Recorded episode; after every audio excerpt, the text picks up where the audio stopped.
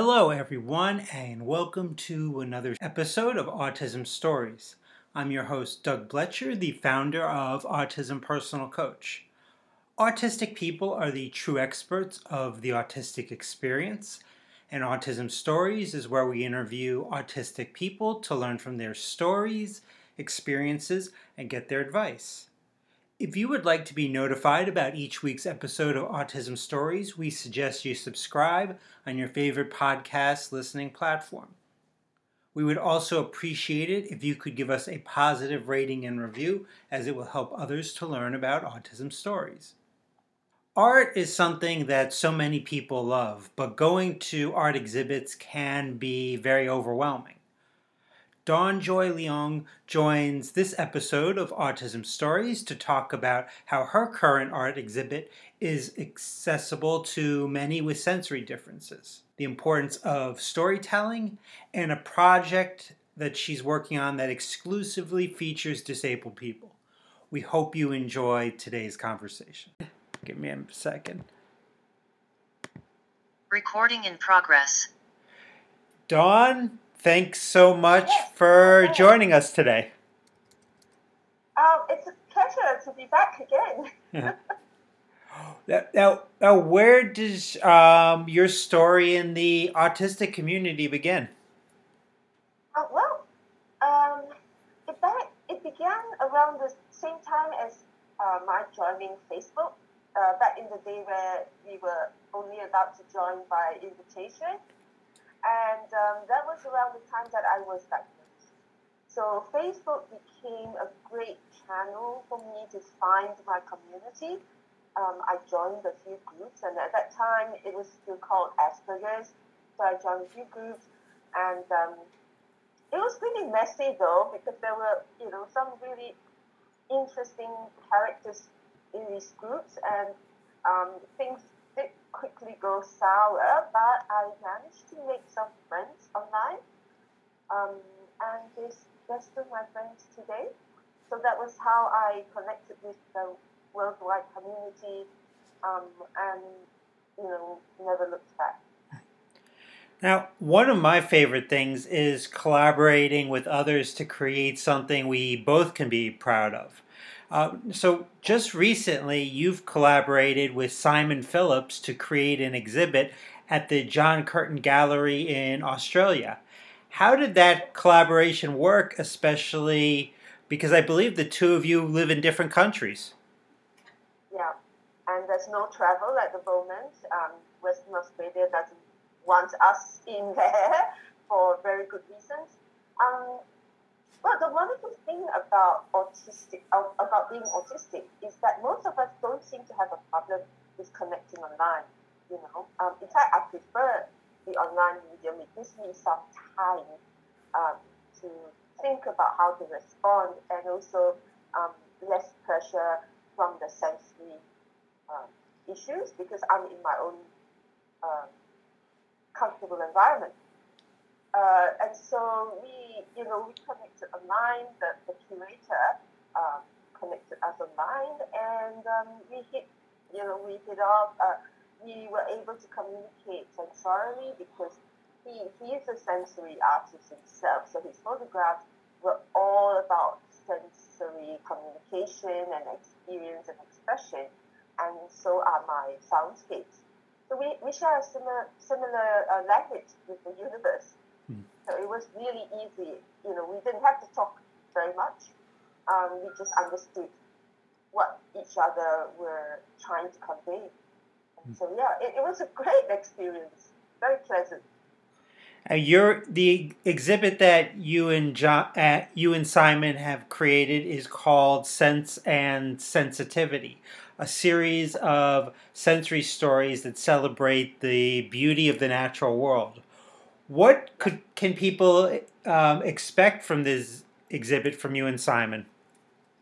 Well, um, I haven't been there, but I've seen um, uh, videos, and um, visitors to the gallery will definitely see very large size prints of Simon's very breathtaking photos. And then they'll be able to listen to each of my soundscapes that accompany the photographs. Um, they were composed in response to Simon's work um, on, you know, there, there are headphones provided. Um, there is also a very large screen in a darkened viewing room where people can sit back, relax, and enjoy um, a, a, a quite beautifully put together 20 minute show of all 10 photos and soundscapes, you know, seamlessly um, one after another. Uh, there is also, I think, a, a corridor where visitors will walk through from one side of the exhibition to the other, where Lucy's heartbeat um, is the soundscape. So, you, you know, as you walk through the corridor, you can hear Lucy's heartbeat. Uh, and, and a special feature, um, they've set up my Clement Space tent.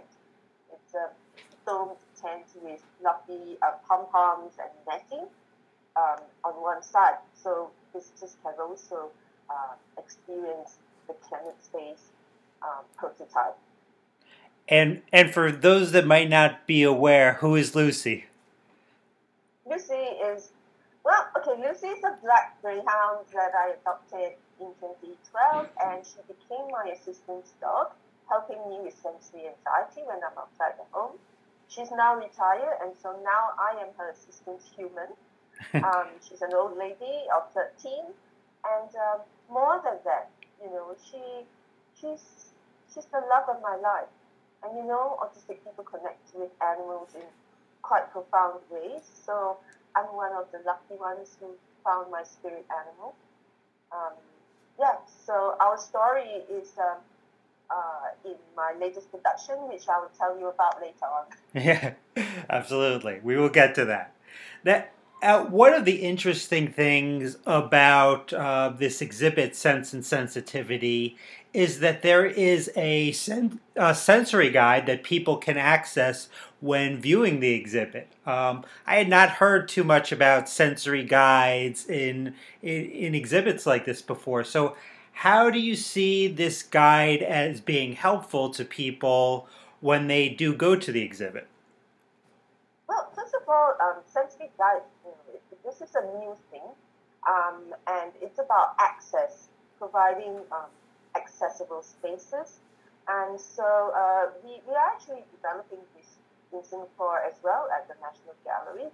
But in Perth, um, the John Curtin Gallery and Sense and Sensibility exhibition, um, we uh, they developed this because they recognize that many people with sensory differences find it hard to navigate public spaces and so a sensory guide is like um, it's like a mobility guide.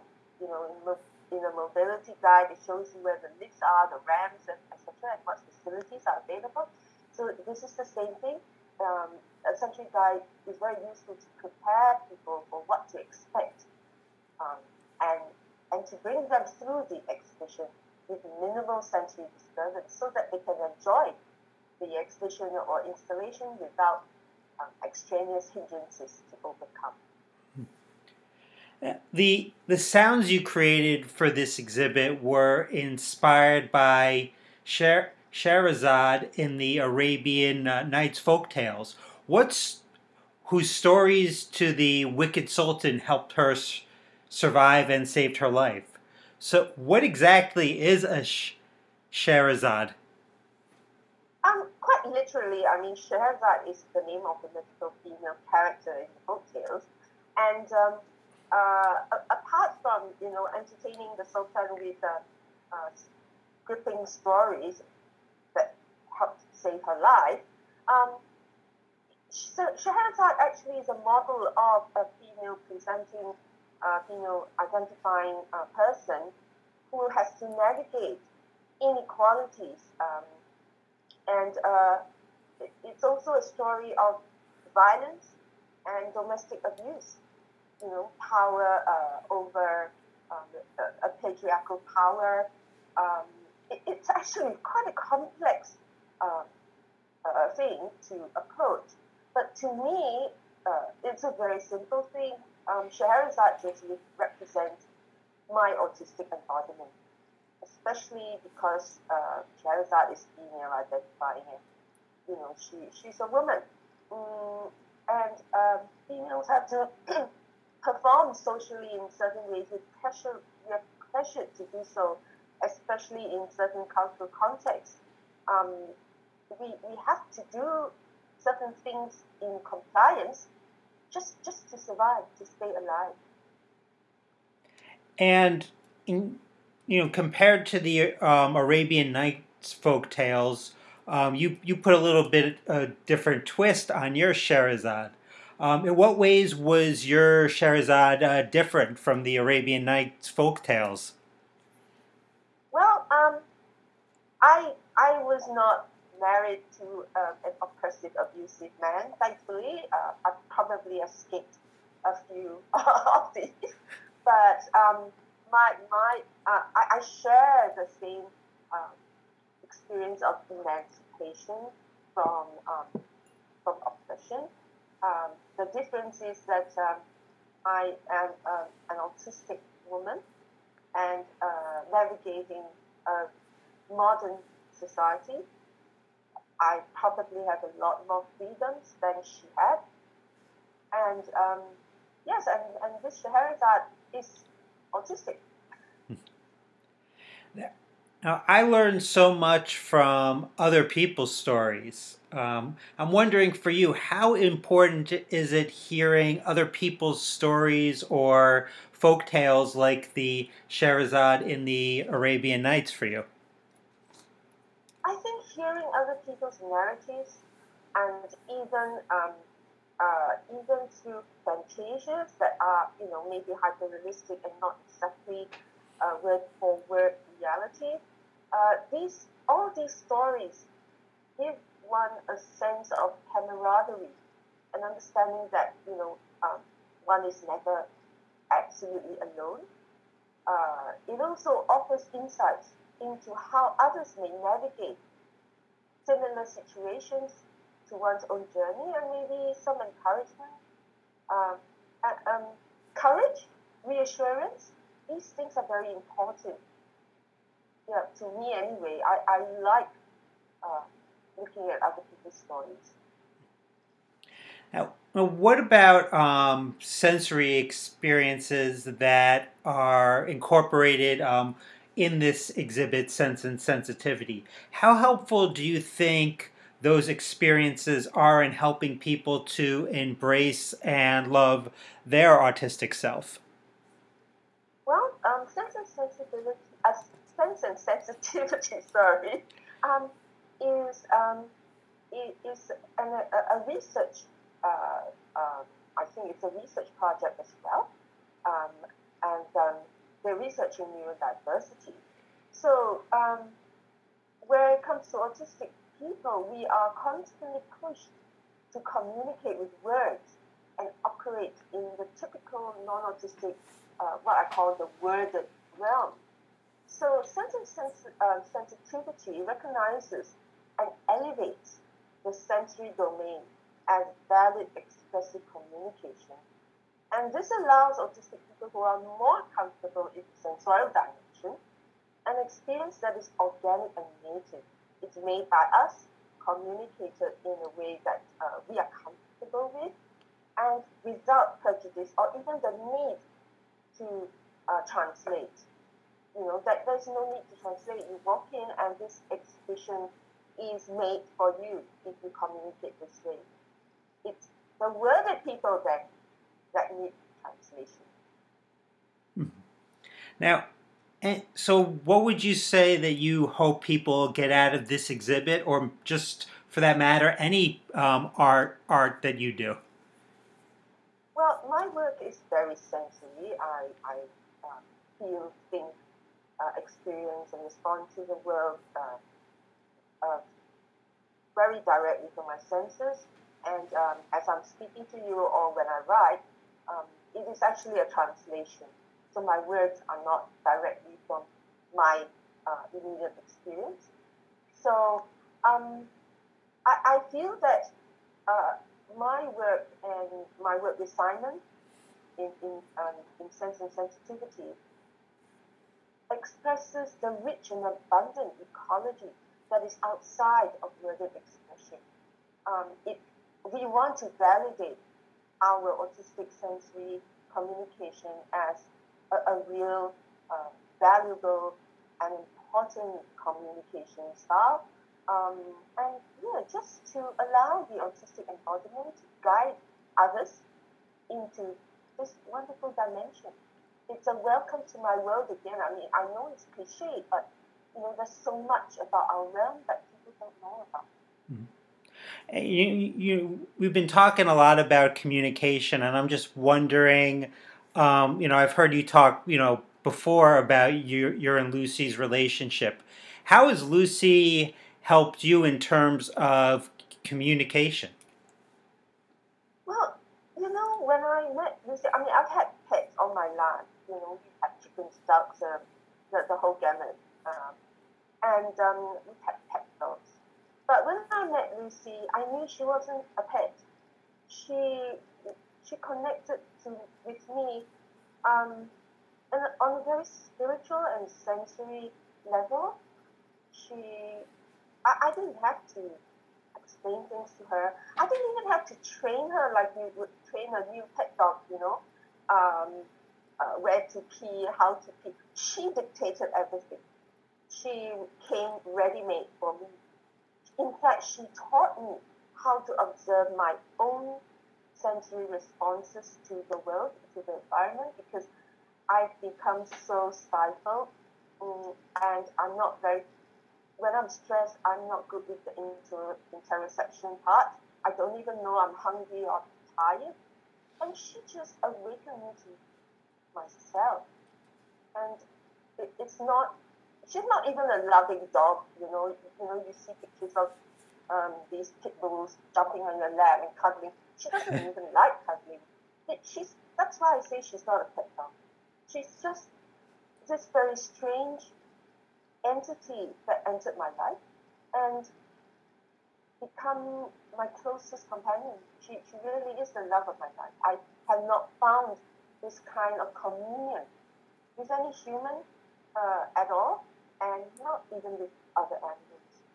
So um, she's very precious to me that in the sense that we don't need words. I don't need to put any effort into teaching her how to live with me, which many humans have to do with their pets. She taught me how to live with her. Hmm. Now, now beyond um, this interview, for those that want to learn more about you, Dawn, um, and and and the music and art you create, how can they go about doing so? Um, okay, I'm trying very hard to keep up um, uh, with my website updating, and so most of my work is there. Uh, www.dawnjoyleong.com. And um, uh, you know, before before we started um, recording this interview, you mentioned that you have something else um, going on now. So, can you tell us a little bit about it? Okay, very quickly. I just launched my latest work, Scheherazade C, Continuing Journey 2021, and this is a chronicle of the second part of my journey. Uh, Lucy, you know, is a big feature in it and what's different is I've always been a solo performance artist because I find it hard to communicate with um, other people um, what I want. But this time around, I went out of my comfort zone, uh, largely because I have a, an amazing collaborator in theatre director, Peter Sau. And so the cast is um, uh, an all disabled cast, they're all disabled artists. Um, my lead character, I have handed over the lead, uh, Scheherazade, to a young artist with, uh, uh, who is visually impaired. She uses a white cane, and she has an amazing voice. Her name is Claire. And then I have two dancers, uh, because, you know, Scheherazade, see, I have, it's a narrative with words, but also sensory communication. And so I have two dancers, um, artists with Down syndrome, one is an experienced artist, and the other one is a newbie that uh, uh, we are uh, mentoring. So that's all part of uh, my work in Singapore. That um, I mentor younger artists who, who want to try their hand at gaining some professional experience. So Scheherazade C Continuing Journey marks my uh, second part of the journey where other people come into my uh, formerly um, very uh, um, quiet life, very secluded life, um, I'm including people who are like-minded. And um, yes, so we are on YouTube now. If you just uh, search for Scheherazade C. Chua Leong, you will get our channel. So, sounds wonderful. And you mentioned um, having, um, um, is it exclusively a disabled cast? Yes, disabled led, disabled cast. And our newest addition is a 14 year old autistic uh, publicity intern. She, she doesn't know anything about publicity, neither do I, but we just just going to try this adventure together, and she writes beautifully.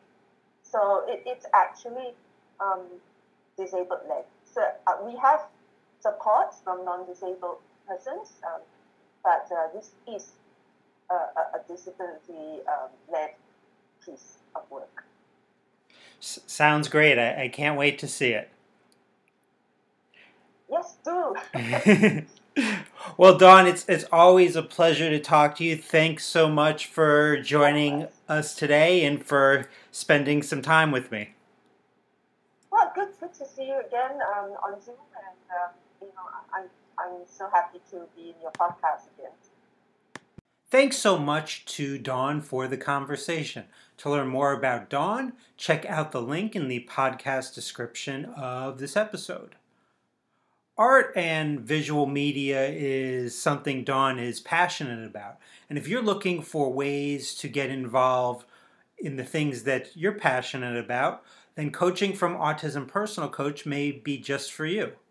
You can book a free call with me today to learn how Autism Personal Coach can set you up with one of our coaches. A link for the free call can be found in the podcast description of this episode. I hope you enjoyed this episode of Autism Stories. And if you did, if you could tell a friend, foe, or anyone you know about it so they could have the same enjoyable experience as you when listening to Autism Stories, it would be very much appreciated. On the next episode of Autism Stories, we will discuss human resources and the autistic experience. Until next time, I'm Doug Blecher of Autism Personal Coach. Talk to you then.